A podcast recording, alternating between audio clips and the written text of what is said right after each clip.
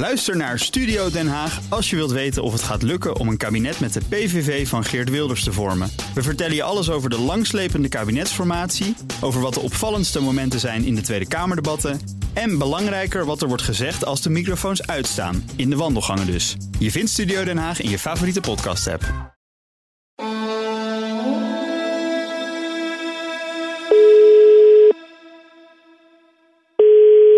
Hi, met Eline Ronner. Goed dat je even belt, want er is wat gebeurd. De volgende aflevering kunnen we niet zomaar publiceren. In Amerika, waar Verne al een tijdje vastzit in die Santa Rita Jail, daar hebben ze een aanklacht uitgevaardigd. Een aanklacht tegen zijn zakenpartner, Alexey Ilyushenko, oftewel de rode admin. En er ligt nu ook een aanklacht tegen de rechterhand van die rode admin. Die vent heet Alexander Werner. En in die aanklacht, daar staan allerlei interessante dingen in. Het meest saillante is dat uit die aanklacht blijkt dat de Amerikanen denken dat de rode admin en die Werner contact hebben gehad met degene die Mount Gox heeft gehackt. Dat is die hack waarvan we weten dat die op elf september tweeduizend elf plaatsvond en heeft geleid tot die diefstal van niet meer dan zeshonderdduizend bitcoins uit Mount Gox.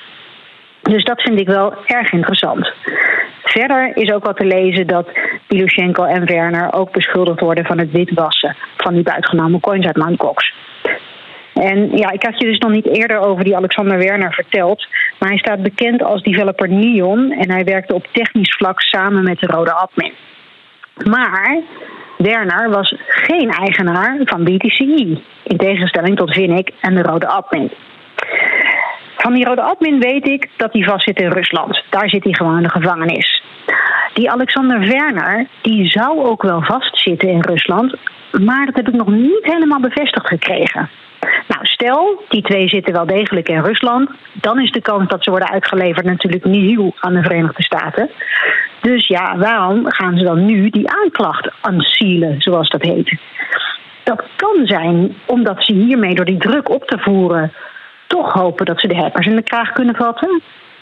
Of het zou te maken kunnen hebben met de lobby van Alexander Verne om toch nog geruild te worden tegen een andere Rus. Verne wil, zoals we weten, dolgraag naar huis. Dus dat kan ook. Nou, waar ik verder ook nog wel even achteraan wil gaan, is om toch te kijken wat dit betekent voor natuurlijk de buit uit Mount Gox. Van wat er nog van over is tenminste. Of daar misschien dan toch nog een deel van naar die Amerikanen kan gaan. Ik weet het nu nog niet helemaal zeker. Ik heb allemaal vermoedens. Maar ik wil het gewoon nog iets, even iets verder uitzoeken. Dus daarom de volgende aflevering, die komt eraan. Maar ik ben nog even hard aan het werk.